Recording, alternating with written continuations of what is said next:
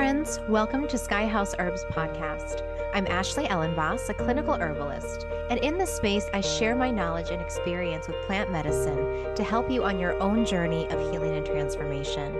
Join me in exploring the ancient wisdom of plant spirit medicine and how it can be used to heal the body, mind, and spirit. We'll talk to experts in the field and share stories from people who've been transformed by powerful plant allies. New episodes are released each Monday, so please subscribe. And now, let's explore this mystical world of plant medicine together. Hey everyone, welcome in. Today I'm joined by my friend and dear colleague, Jesse Wolf Hardin. Welcome in, Jesse. Oh, thank you. And today's topic is going to be a little fun because Jesse doesn't know what it is. And um, today's topic actually comes from one of you um, a listener who today just put in a request for a topic. And I thought to myself, this is a great topic. And I think Jesse would be able to speak to it. So, um, in, in the spirit of magic, we're going to just throw it into the pot of this time together and see, see what bubbles up. Um, before we dive into today's content, please, if you haven't already subscribed to my channel, do that. It's super easy, just a click. It helps other people to find my work. And if you find this video to be useful, you can click the like button. And that also helps the algorithm find more folks like us to watch these sorts of conversations. Um, I also want to introduce Jesse and read to you a wonderful bio that will, I think, bring you into the spirit of his work. This is from a bio written from his book, The Hedge Guild Otherworld. This is the companion to um, his tarot deck. So, him and his wife, Kiva Rose, created this beautiful tarot deck, and I'll include a link in the description. Um, and it's not, you know, this isn't just like a like uh, one of those thin handbooks for a tarot deck. It's a book, so it's beyond useful. And so here is Jesse's bio. Jesse Wolf Hardin is a mind stirring ecosopher, enraptured father and husband, artist and writer, counsel, musician, activist, historian, presenter, and storyteller. The author of over a thousand published articles and more than 25 books, including Wonderments, Kindred Spirits, The Practice of Herbalism, The Healing Terrain, The Medicine Bear, and The Plant Healer's Path available through online plant healer bookstore which i'll include a link to and also distributors including amazon so thank you, Jesse, for being here. And where tell folks where you're joining us from. Well, basically the center of the Gila Wilderness and the, one of the wildest sections of land in the entire country in southwest New Mexico and the border of Arizona. And this is our restored wildlife sanctuary and botanical sanctuary, um, sacred place for thousands of years for the Mogollon peoples. And now I'm the primary caretaker for the past 50 years. Uh, rewilding and returning sacrament to this wondrous place. It's uh, a pleasure to be able to be in a place like this and still reach out through you and other ways to the world. Yeah. Yeah. The work you're doing is amazing out there. And I know sometimes you get stuck there because the rivers flood. And so, you know, you're really at mm. the, um, the mercy and the grand adventurous mind of the universe being that far out. And, and I, I agree. It's such a gift that through technology like this and your confluences and your plant healer magazine that this work can get out into the world. So mm, thank, thank you, you. for being here. And okay so you ready for today's topic? Oh never ready always willing. Okay. So let's talk about father wounds.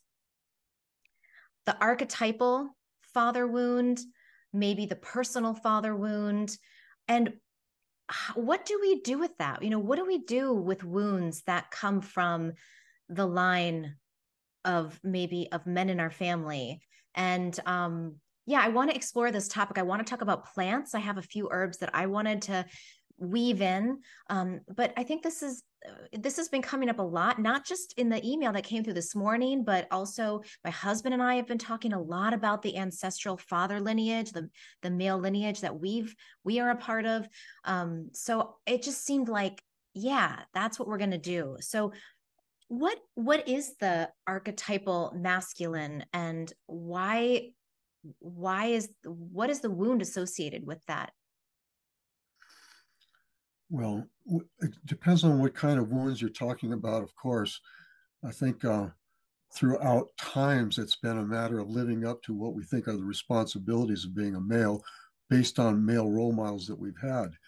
uh, for the longest time, that was fairly consistent in most cultures, which is to say, we were considered to have the responsibility for the protection of the family, for directing uh, to some degree and opening the doorways to be the risk taker that opened the doorways for the rest of the, the family and the village to follow.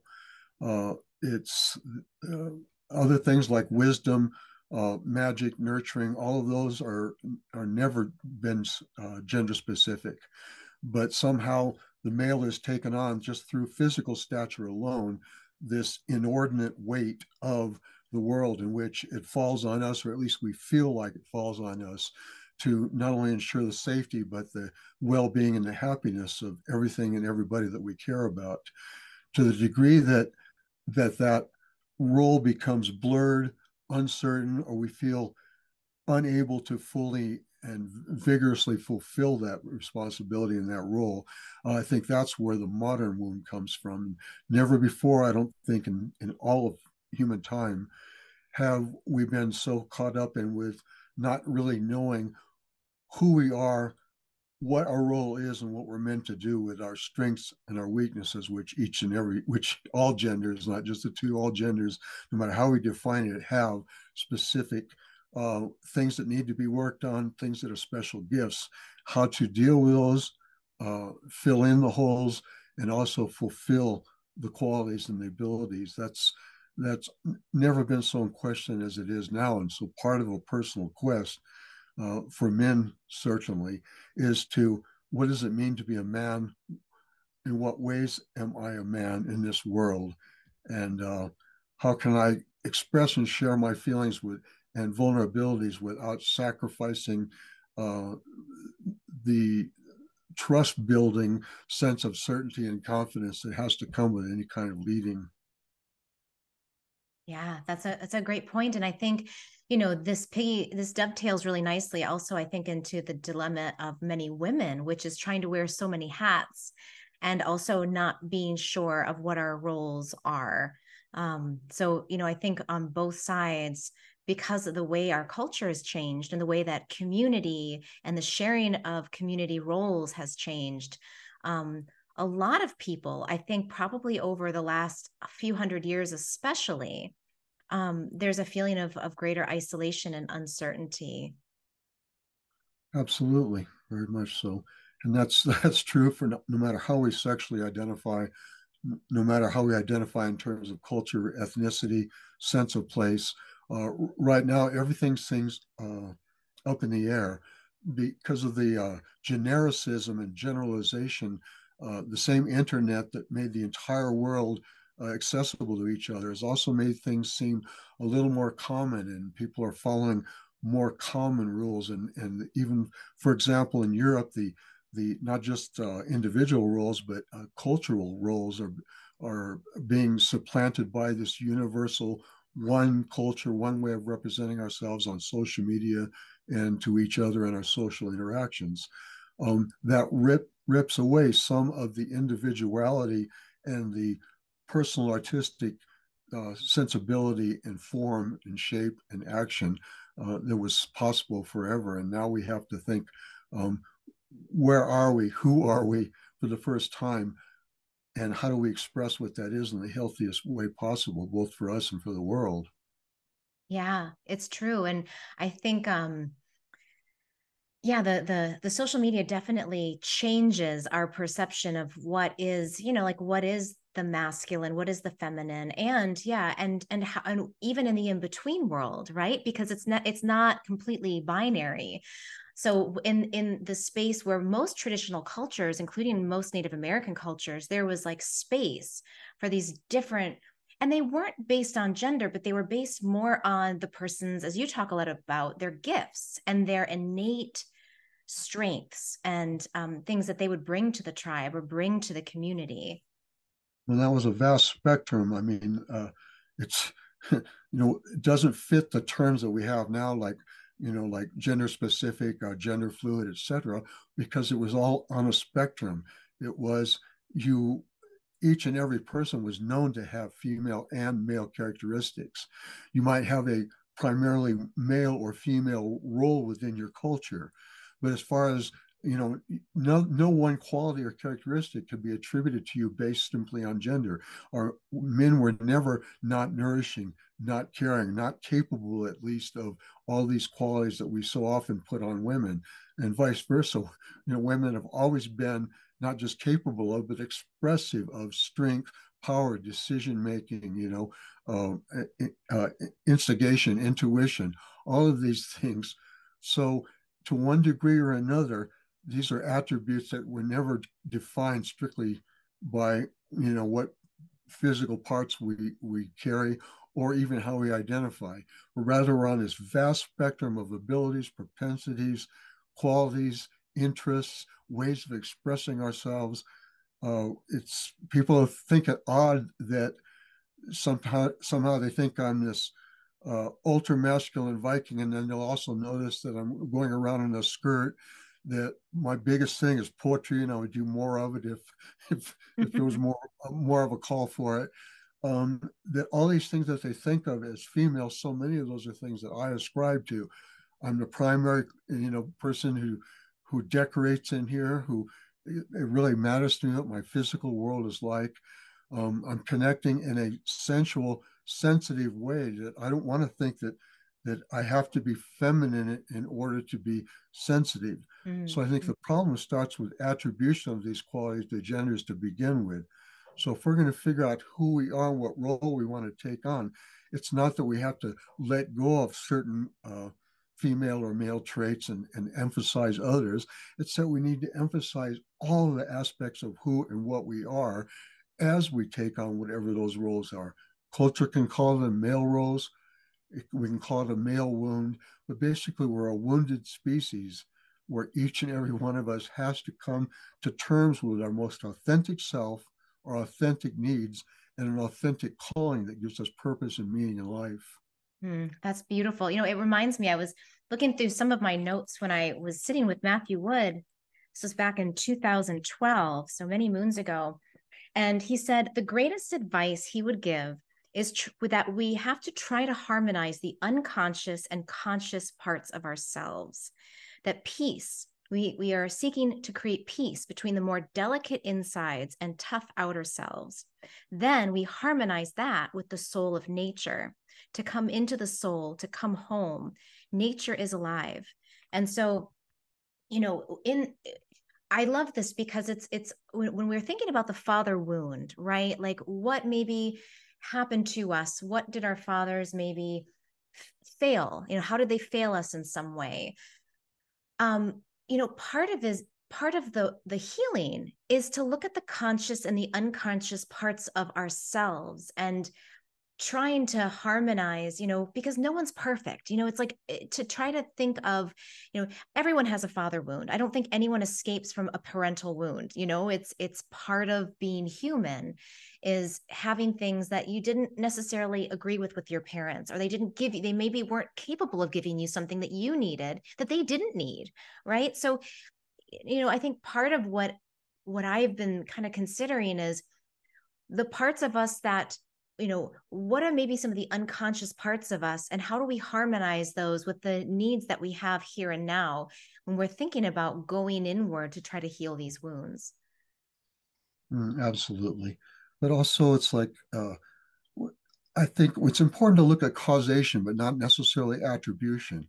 It's are, are is a father or a mother, for that matter, really responsible for what they can't give, what they were emotionally unable to give, what their wounds did not allow them to share.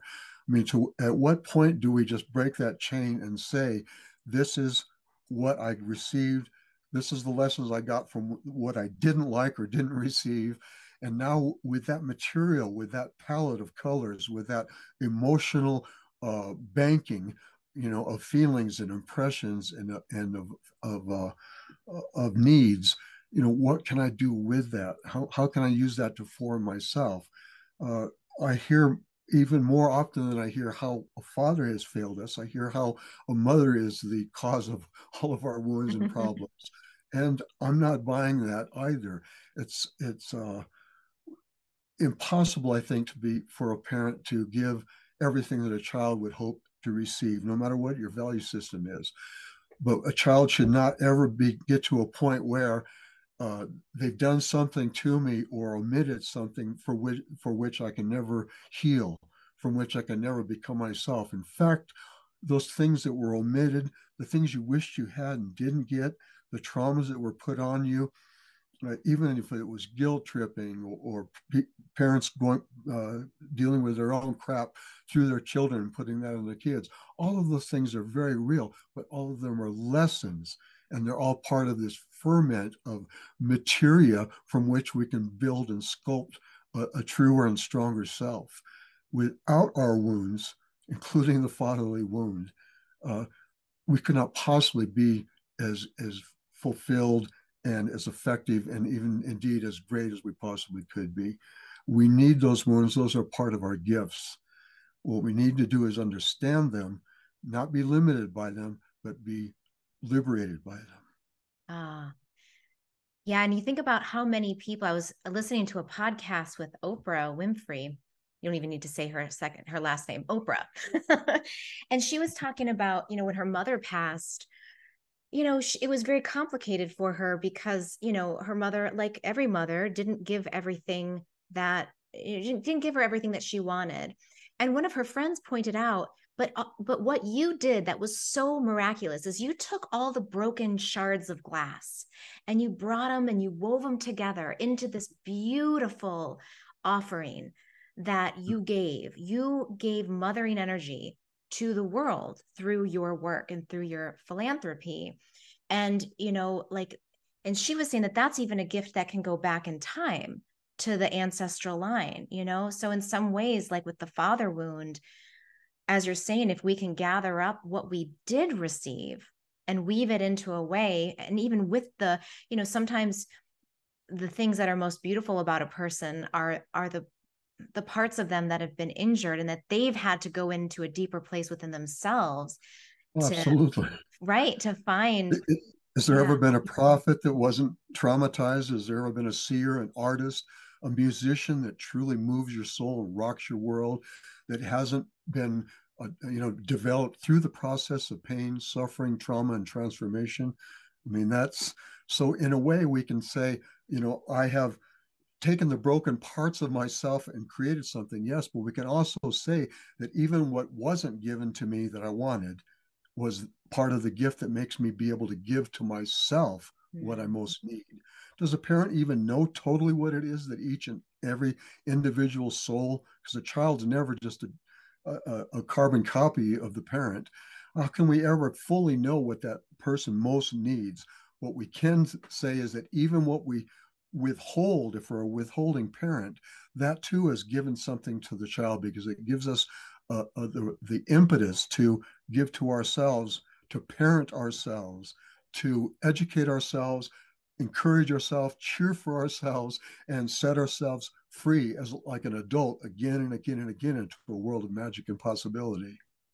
Yeah, that so the idea that, you know, yes, take the broken parts and the wounds, but also watch how you're able to take things that you needed from the environment, you know, from maybe you got certain things and ideas from an artist you listened to or from an uncle who was a musician or you know like how how beautiful is the soul and the way it's able to take in from its environment and from its own its own self um, to create a life that is meaningful and that is whole and that is you know a, a healed life well that goes back to a personal responsibility I don't mean responsibility as in an obligation. You're obligated to act a certain way as a male, or you're obligated to do certain things for your family, but rather responsibility in terms of the ability to respond. Mm.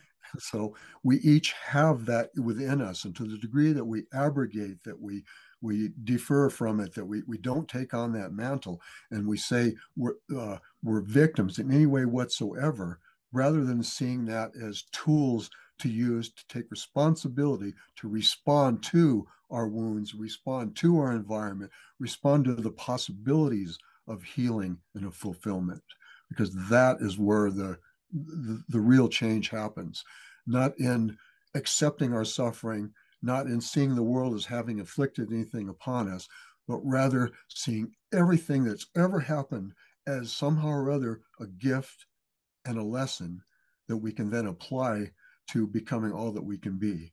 That is our purpose on the world, not just to manage, not to emotionally or physically survive, uh, not to reconcile the ways that we've been done wrong, but rather to take everything that's ever happened to us, every single tear, every bit of laughter, every inspiration, every suffering, every trauma, and take that and create with it the most magnificent, giving, loving, caring being that we can possibly be. Mm. That is wonderful. And that sounds like freedom. Indeed. Indeed. We're not we're not held down whatsoever by anything that's ever happened to us and not by the worst of our fears and our feelings. We're only held down by our reticence and by our lack of self-belief that prevents us from actually making it actionable and moving forward moving forward not into just what we're going to do with who we are but moving forward into the depths of ourselves the the ultimate journey and quest Mm. And so, in that way, the plants, the herbs, and nature come along as allies. They're not like things that are filling missing holes, but they're like friends that are coming in alongside you to help kind of guide you and support you along the way. Absolutely. and this is why nature connection is so important. And it almost sounds cliche now because it's used in so many ways. It begins to, you know, be dismissed and we, we fail to fully take in the depth of what that means. But all healing is an act of connection. So we're not just connecting to our wounds, we're connecting to the processes of healing. We're connecting not just to uh, our own selves and our hearts and our needs and our souls and spirits and callings, but we're also connecting to the outer world and through that outer world to the cosmos, to the to the universe of, of potential. Mm-hmm. And yeah and and when we're in a, in like an open and receptive place to feel you know i think as mary oliver once said like to feel our place in the family of things like to really feel like my presence is important in the milieu in the environment in the ecosystem of where i've been planted um, mm. there is something about nature that for i think a, most people who are i think ins- inspired writers thinkers there's something about the natural world that helps us to remember that connection that we have to all things and to our own place well and that's where the natural world and i'm i mean not just wilderness like where i live but it, you, you, know your pets your uh, your house plants your your yard your, your tiny garden in the back uh, your your rooftop garden that the, the birds that land even in the busiest of cities on the windowsill and sing to you, uh, to, to not just uh, let distance, feel distance from them, but rather to feel like you're pulling them closer, like your connection, your listening, you know, your sense of being bodily and spiritually one being, a living earth that expresses itself through all these different elements, and of which we are each crucial, vital uh, parts. And so the each animal, each plant, each herb, just symbolically even, is like a bridge between the mundane, between the accepted, uh, between the business, the superficiality, all of that. It's it's a bridge to the wholeness, the oneness, to the living Gaia, to the greater purpose, to the family of life, mm. to our purpose within a society, within an ecosystem. And so we can connect through each and every one of those. Just the flower that's sitting in the vase still, that can be the moment if we quiet our minds, even just for a few seconds, and just feel and feel the ways in which we are drawn into the plant and the plant feels like a part of us. That's our bridge. And then herbs take it a step further because their chemical constituencies contribute to their energetics. So it's not just a spiritual or a symbolic effect, but rather it's an actual medicinal effect on the body. So in the case of uh, any any um, herb that leads to expansiveness or spiritual awareness, any herb that relaxes or or opens us up to possibilities, herbs that calm the stress so that the buzz goes away long enough for us to really hear our hearts and hear the, the natural world around us and what it's saying to us. That becomes in, incredible allies that become part of our medicine through their medicine. Mm-hmm. So that makes me think that it's it doesn't even have to be a specific plant. It could really be any plant that brings you into that state of consciousness. That's mm-hmm. the doorway. That's the doorway. Absolutely. And that's, you know, and it may not be what we think of as a traditionally medicinal plant either. I was citing examples of ones that have a chemical effect, a medicinal effect in addition. But at any any time, you know, a single blade of grass can be the opening to the universe. Mm. Yeah. A single petal of a single flower can be the opening to ourselves, and you can just feel a heart open up as a result of it. Mm. Those are not just uh, doorways and portals; they're the actual keys to the work that we need to do. Mm. I remember when I was a child and, you know, thinking when I was in the midst of some challenging situations inside, you know, I would go outside. When the fighting was inside, I would go outside. And I remember for me, the trees like that, they were my sanctuary. And there was this one birch tree that I just loved. And so I would sit out and I would just hug her I would just hug that tree. And it was so grounding. And so I felt so supported. This tree was stable. It was there day after day after day. I would wash it and sing to it and take care of it because I, I loved this tree so much. Um, and, you know, as I grew up, as I grew through adulthood, um, for me, there's there's always been something about trees that feels very anchoring in terms of um, you know, there I, I understand botanically they're not all male obviously but but there's sort of a masculine quality in tree medicine because of their stability their uprightness. Um do you how do you feel about that? Like do you do you resonate with that or do you think of trees differently? Well i definitely experience their femininity as well because at the same time that they're strong strong like an oak right the the, mm-hmm. the celtic association with the oak and all of its st- strength and fortitude and how long it lasts. But, uh, you know, the oak doesn't last forever. Sooner or later, the oak falls. Sometimes the oaks are cut down. Sometimes the trees that we connected to in our childhood are bulldozed over for new developments before we're even growing up or shortly thereafter. So, like, you know, these things, there's no sense of permanence for me in, in being with a tree. What there is is a, is a sense of the permanence of my connection to the natural world that I can feel through them. If I hug a tree or if I even touch a tree, what I'm feeling is the life force that's reaching down into the earth, drawing from the earth itself.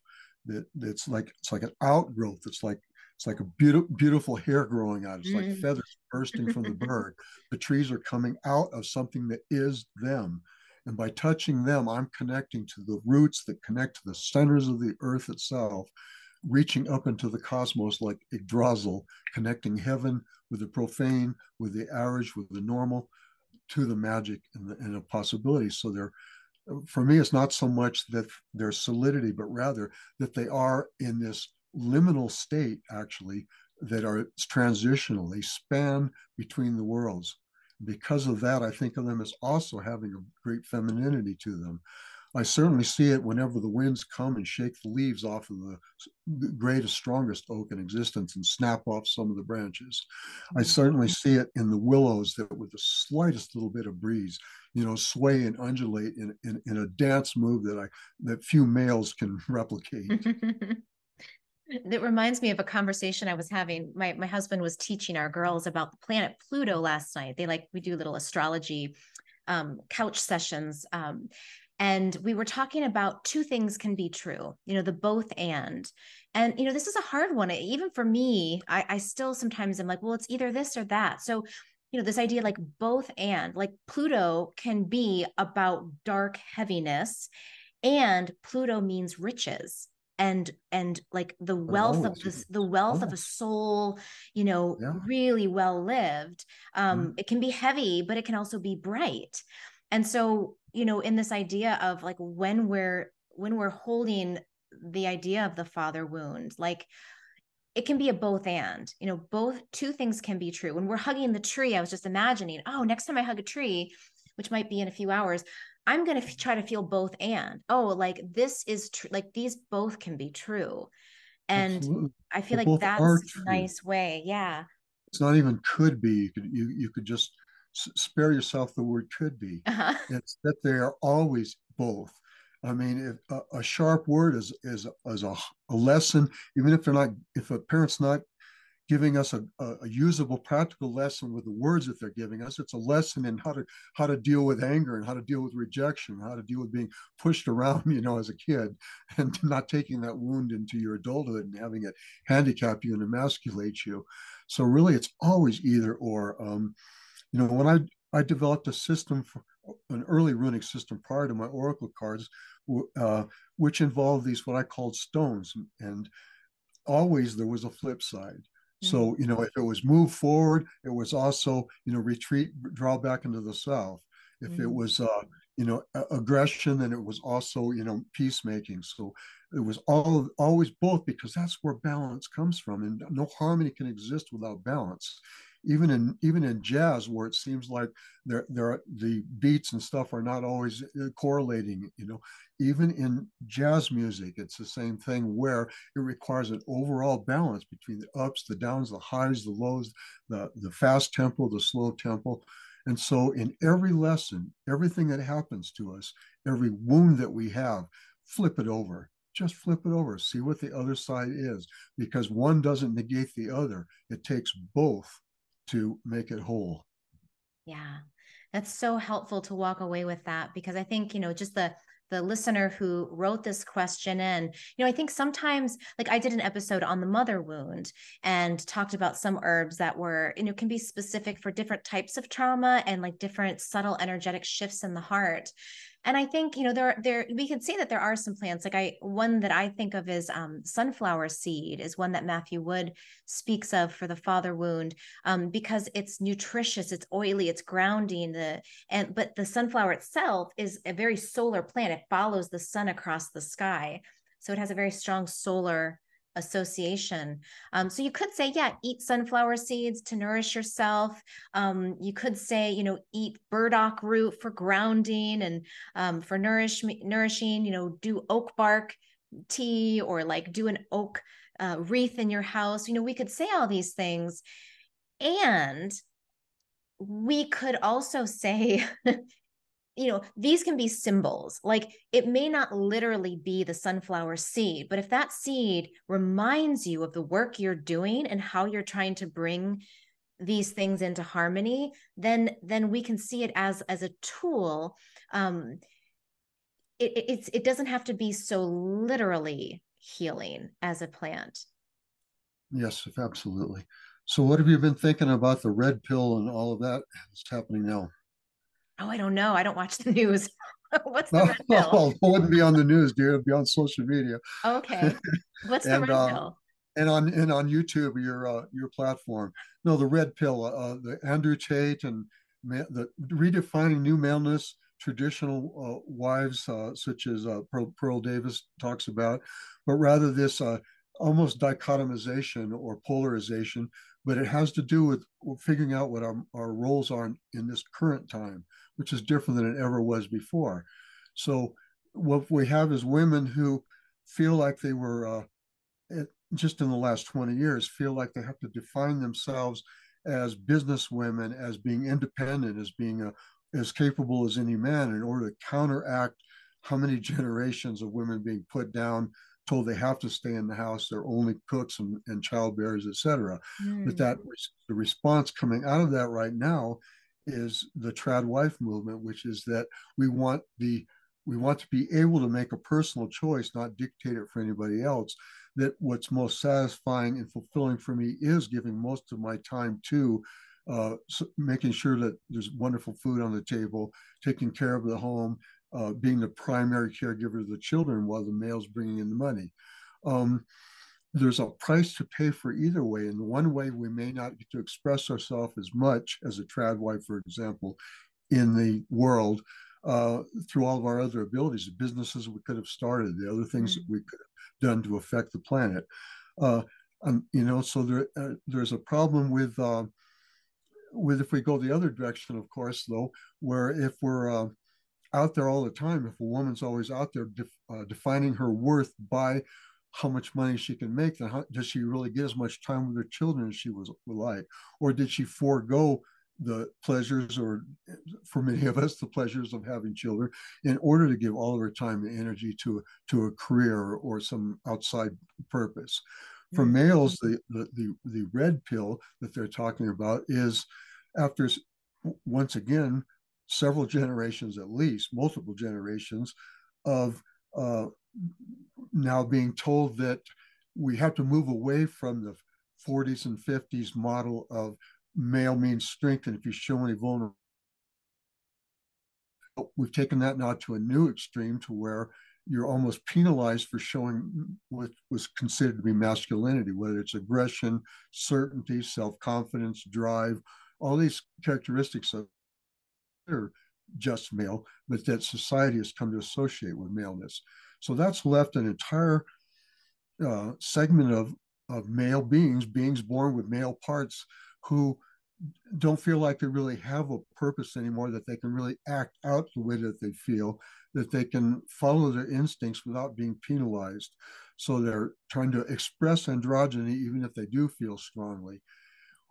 Uh, my response to that is that all all all extremes are problematic. Once again, yes. Uh, that we certainly need to reclaim what it means to be a strong male in in a society, regardless of how that role is defined. But we also need to be in touch, obviously, with our sensitivity, with the poetics of what it means to be a human being on this planet, uh, with the caring, with the nurturing, and so to bring that all into the into the creation that is us, I feel is essential. But uh, I just brought that to your attention because there's right now a huge divide going on between uh, whether we continue with this process of of uh, feeling bad about being male and masculine, uh, just because our parents screamed at our mothers to the point of driving us into a closet, or or do we find a place where we can be caring to not be the ones that yell and, and suppress and control, and yet still feel fully in our whatever we think of as maleness, whatever we think of as our own personal strengths. I, I didn't know it was called the red pill, but that this conversation, abs, I'm yeah, definitely aware of, and I it, it kind of comes back to you know being in touch and sensitive to your soul like who you are at your most basic level in whatever body or form or culture you were born into and living that authentic way. And you talk about this lot a lot in your plant healer um, podcast series, which I'll include a link if people want. It's a wonderful 10 part series on herb rally. But you were just talking about the, you know, the, we have to pay attention to how we're feeling. We have to be authentic and follow our passions. And I think part of it is that people are not trusting themselves and they're not they're not paying attention to the the inner cues. And and i would say too the cosmic cues right? Like i know not everyone likes the word god but i'll just say like a higher power or something bigger than yourself. Like when we're disconnected from that voice and presence in our lives then all these little things we get caught up in this and this and this and i should be doing that. But it's like no if you just sit still enough and listen long enough you'll know just what to do you know it won't be unclear what role you're you're here to do and to take. And um you know i had to i went i i was raised in a way where yeah i i did the business thing. I thought that's and i was going to do the business thing and the mom thing and i couldn't. I decided to do the mom thing and i i still am always going to be an herbalist and i'll always share what i love. Right now i'm teaching a lot of kids I'm teaching, you know, herbs to kids in oh, my good, daughter's good. school. And oh, it's such, it's so fun. And I just feel like, you know, it's, there's nothing wrong with choosing the things that really speak to your heart and the, and using the gifts. And for me, I've got a lot of like Taurus cancer energy. Like I'm very much a mom. I've always kind of been that way. Um, and I, it was once I accepted that, I became happy. Life became easy. well, and, and you know, I wouldn't have had a uh, another child so late in life if, I, if that wasn't the most fulfilling uh, thing that I've ever done. You know, mm-hmm. there's uh, being a father, and uh, when I didn't do it as well, when I had split split up families, you know, when we're having to share kids and all the all the things I can consider as possible mistakes, but that were also lessons. And yet this time it was deliberate. It wasn't, you know, uh, we're we're pregnant and I'm deciding to keep it. It was, it was I want this child. We're going to make it, even if we have to change the brand of lube, no matter what it takes, no matter what herbs we need to boost it, because this is the way that I feel. Um, my instincts are telling me all the time that I want to give and nourish. One of the best places for me, at least, to do that, and instinctually I know it in the very bottom of my being, is to give that to this young man that I'm now raising, five years old, mm-hmm. and out of satisfaction I get from being here for him, the amount of pleasure that it brings to me, uh, and the responsibility that I have for it, I could never feel more at right in the world than I do now in this place uh, with this child with this purpose. And I refuse to ever choose between him and and uh, continue to be a champion of herbalism and continuing to be a teacher. It, what it is for me is that he inspires me to be enlivened. And I want to then give that enlivenedness to all the rest of you. And this is why I thought this topic was so perfect and on point for you to speak to today, because I've seen you, Father, and I've seen you father not only your own son at the confluence, but the men around you. Um, you know, shepherding a, the next generation of male herbalists in a very kind, jovial, inspiring, encouraging, you know, humorous um, and compelling way. and and I think that that's such a testament to um, what you've done. You know, I don't know your background, but just whatever it was you were given from your patrilineal line like i am just in awe of what you've created with it and how you give it so freely Thank in service so well and I, I that does call for a little bit of credit because uh my parents were a blessing and i have to say that i got more from them in terms of support than i did from trauma. I basically had to run away at age 13 from a very happy home. wasn't even running away; I was running towards something. But I had to seek out trauma as part of my growth process because I knew I damn well needed some. I was way too happy at home. Uh, but what they gave me that I would like to give to my child, and that I that I hope everybody can give, is the basics that we all need, even as adults, to move forward, okay, past our shit and into our dreams.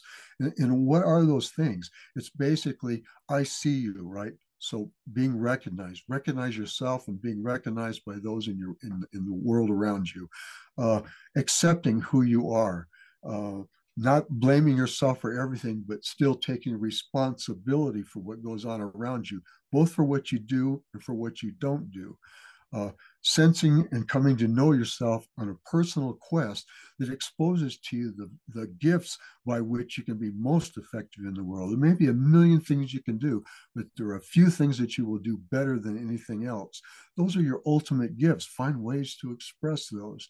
Don't let anybody tell you you're not good enough.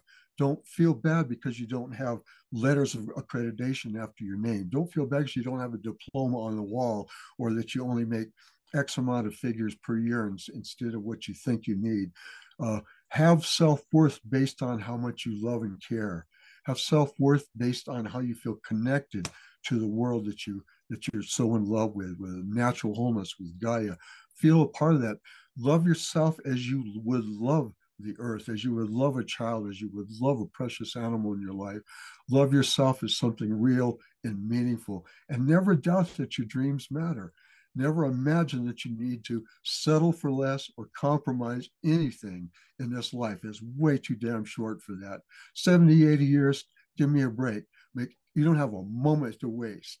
And that doesn't mean you need to be busy every second doing something, but that even in your quiet moment, even in your meditation, even in your sleep, even in the cuddles after lovemaking, that that is still part of this active uh, uh, chain of becoming becoming all that we can be. So if I have anything to offer herbalists or anybody else, it does tend to go back to see who you are, experience who you are, recognize that, believe in that. Don't let anybody make you doubt yourself. Take every chance and risk necessary in order to be all that you can be and give thanks constantly. That makes us part of not just uh, doesn't make us just staying alive and being a part of society and keep us out of the crazy house or the hospital. It means that we're being maximized. We're the full artful creation of what we can be. We are we are feeling the wonder of what it means to be us, and we're trying to give that as much as possible to the world. What I find, especially with males, is this massive amount of self-recrimination and guilt, which has to be, you know, gotten past we, we can process it all we want. We can process it for a lifetime, but unless we actually get past it, we can't move into what it means to be us. And therefore, we can't know what it means to be healthy or whole or happy. Mm. And then we can't help the next generation.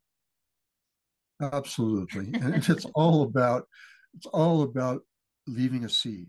Yeah. Because at our best, you know, the the people that we remember now that wrote the great books or the great music or passed on great philosophical lessons, started religions that uh, spiritual uh, spiritual traditions that actually benefit people. Uh, the best of what they gave is just a small part, no greater than what we are ourselves being asked to give, and giving to ourselves is not in place of giving to the world. It's just the absolutely essential first step. Mm. So go out and look at a petal, go out, hug a tree, sit down and wait for the bird to come somewhere by the window. And these are all ways to make that trek back inward so that we can live this life, gathering all the pieces and exactly. and living living living our, our in our best way. Thank you so much, Jesse. This has been such a. I, I knew it was it was knew it was a risk throwing this topic out there, but I love all that we painted using our words and our ideas and um, what we've picked up along the way. And um, I want to let folks know where they can find you. You can go to planthealer.org. I'll include a link in the description. Jesse and Kiva have a whole database, uh, library books you can buy, the Oracle deck, they have uh, the Confluence, which I'm excited to be teaching at next July in Colorado. And there's a ton of resources, blogs, anything you can think of that has to do with um, connecting yourself to nature and learning about the plants is there. So so head on over there, take a look. And um, Jesse, thank you again so much for this time to talk about this very important topic. Uh, it's been a great pleasure, as you know. Thank you so much, Ashley.